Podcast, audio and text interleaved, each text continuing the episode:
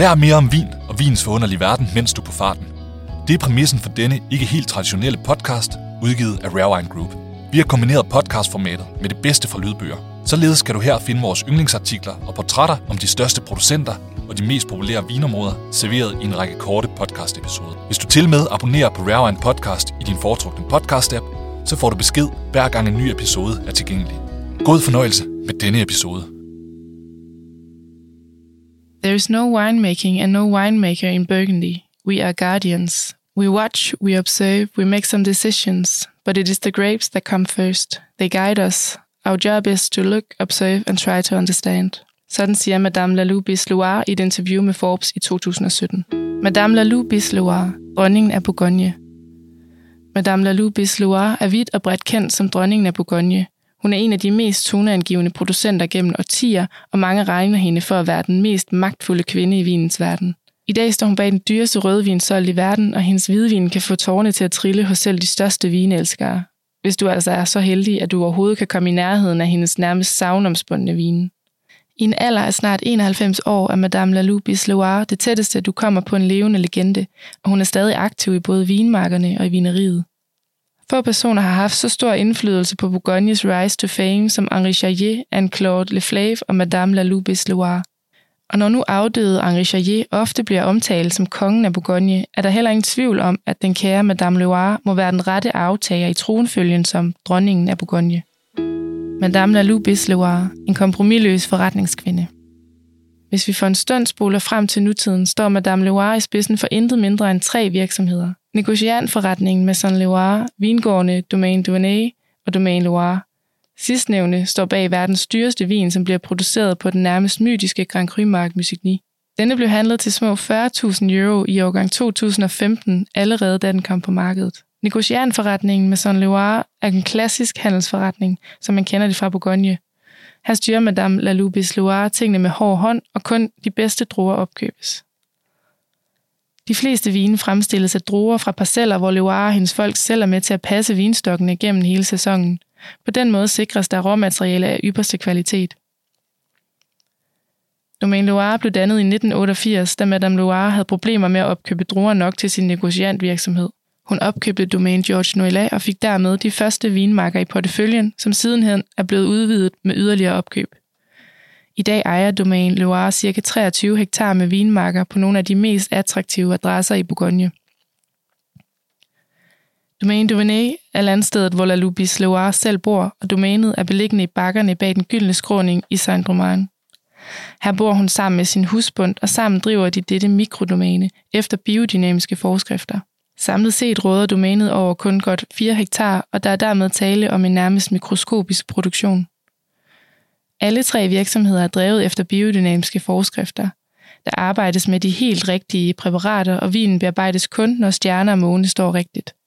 Alle vine betragtes som referencepunkter i Bourgogne, og de fremstilles kun i ganske små mængder. Dybt i mytisk rødvin. Historien om Madame Bisleoir. Marcel Lalou Bisleoir blev født ind i en rigtig vinfamilie i 1932. Familieforetagendet Maison Loire blev allerede grundlagt i 1868 af hendes oldefar. Lalous egen far, Henri Loire, valgte allerede fra fødslen at døbe sin datter i de kostbare dråber af familiens eget vin, produceret på den legendariske Musigny-vinmark. Således dryppede han hendes læber med årgang 1929 Musigny, og dermed lå det allerede i kortene fra et tidligt tidspunkt, at vin skulle få et helt særligt plads i Lalus liv. Allerede som 23-årig blev Lalou indlemmet i den daglige drift af familievirksomheden. Og man kan vel nærmest tale om, at eventyret blev fuldendt på smukkeste vis, da Lalou i 2018 slog Domaine de la Romanicontis Romaniconti af pinden som verdens dyreste vin efter mere end 20 år på tronen. Og her var der netop tale om hendes musiknivin. Madame Leroy i spidsen for Domaine de la Romaniconti. Fortællingen om Madame Leroys betydning for Bourgogne bliver kun forstærket, når man ser nærmere på hendes CV. For uden Maison Leroy ejede familien også 50 procent af Domaine de la Romaniconti, der allerede på daværende tidspunkt var at regne for en af topproducenterne i Bourgogne. Domaine de la Romani Conti blev Lalus andet hjem, hvor hun stod i mesterlærer ved sin far Henri gennem mange år. Så det var ganske naturligt, at hun i 1973 blev forfremmet til medmanager sammen med berømte Aubert de Verlaine fra Domaine de la Romani Conti. I det følgende år løftede de to i fællesskab Domaine de la Romaniconti op i den absolute superliga af producenter, og faktisk helt til top i en liga, hvor de øvrige slet ikke kunne være med. Sammen indførte de økologisk landbrug og endnu mere præcision i vinmarker og kældre. Lalou stoppede sit virke på Domaine de la Romaniconti i 1992, og Ober de Valane kørte domænet videre. Madame Loire ejer i dag stadig 25 procent af Domaine de la Romaniconti, men hun tager ikke del i den daglige drift. Maison Loire i 1955 startede Lalou Bis Loire i familiefirmaet, som hun blev præsident for i 1971. Det var ikke en nem tid for en principfast kvinde at være leder, men Lalu gjorde og gør tingene på sin egen faste façon. Hun valgte benhårdt kun at købe de absolut bedste druer, og hun undgik dermed de populære Pinot Noir-kloner, der giver højt udbytte, men lav kvalitet. Det kompromilløse valg af druer resulterede i overgange med få flasker til salg, men hendes medfødte talent og satsning på kvalitet viste sig med tiden at bære frugt. Maison Loire står i dag for nogle af de ypperste negociantvine fra Bourgogne, og til med vine, der er i fremragende balance og med et stort udviklingspotentiale. Domaine Loire i 1988 opkøbte Bisloire sin første marker og grundlag Domaine Loire. Her har Lalou indført biodynamisk dyrkning helt efter Rudolf Steiner-principperne, og hun var dermed en af de absolut første topproducenter i Bourgogne, der tog så drastiske skridt. Her var Côte d'Or ramt af højt luftfugtighed, hvilket resulterede i meldug, der hastigt spredte sig i vinmarkerne. De konventionelle vinbønder valgte at sprøjte, mens Madame Bisloires biodynamiske principper forbød hende at sprøjte, og hun mistede store dele af høsten. Den, der lærer sidst, lærer dog bedst. Da hendes mikroskopiske mængde vin fra 1993 kom på markedet, var kvaliteten nemlig på præcis det tårnhøje niveau, hun ønskede. Hendes kyniske tilgang og principhastighed har ikke altid skabt venner i nabolaget, men til gengæld høster hendes vin lovprisninger fra nær og fjern. I dag har Madame Loire ca. 21 hektar vinmarker, hvor der høstes druer til Domaine Loire. Herunder nogle af de mest savnomsbundne marker, som Le Chambertin, Musigny, Richebourg og flere andre Grand Cru-marker. Det flotte line-up tæller også en bred vifte af de bedre Premier Cru-marker i Bourgogne. Domaine Duvenet Domaine Duvenet er seneste skud på stammen for Madame Loire. Her bor Lalou sammen med sin husbund og laver sine mindste produktioner.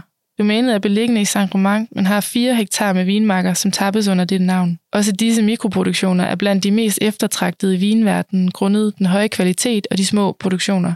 Produktionerne skal tælles i enkle fade. På trods af det, så er det nogle af de bedste vinmarker i Bourgogne, Lalou har anskaffet sig parceller på.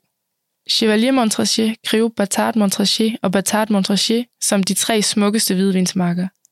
Og læg så dertil de to fornemme Grand Cru-marker, Bonmar og Massy Chambertin, hvorfra der produceres rødvin. Det er svært at forestille sig bedre råmateriale, og fortolket med Lalus vanlige øje for perfektion, så er der altså også her tale om vine af ypperste kvalitet. Fremtidens pejlemærker og investeringsobjekter. Godt nok er den kære Madame Loire snart 91 år gammel, men intet tyder på, at hun har tænkt at hvile på laverbærene. Alt er sat på skinner, og hendes parceller står knivskarpt på de bedste marker i Bourgogne.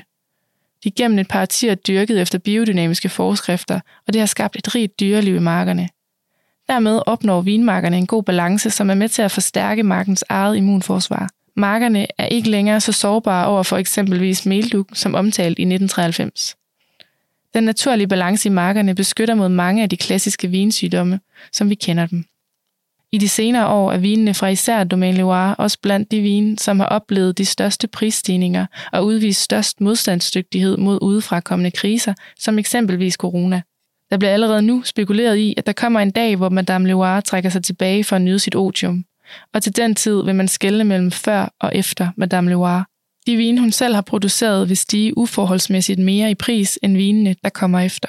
Der er altså her mulighed for at gøre en rigtig god investering, inden det er for sent – hvis altså du er så heldig, at du overhovedet kan komme i nærheden af Lalus legendariske vine. Tak fordi du lyttede med på denne episode af Rare Wine Podcast. Husk at abonnere på podcasten i din foretrukne podcast-app, hvor vi løbende udgiver nye episoder. Alle episoder kan læses som artikler på rarewineinvest.dk, hvor du også kan dykke ned i en masse andet spændende indhold og portrætter fra vinens verden. Vi lyttes ved.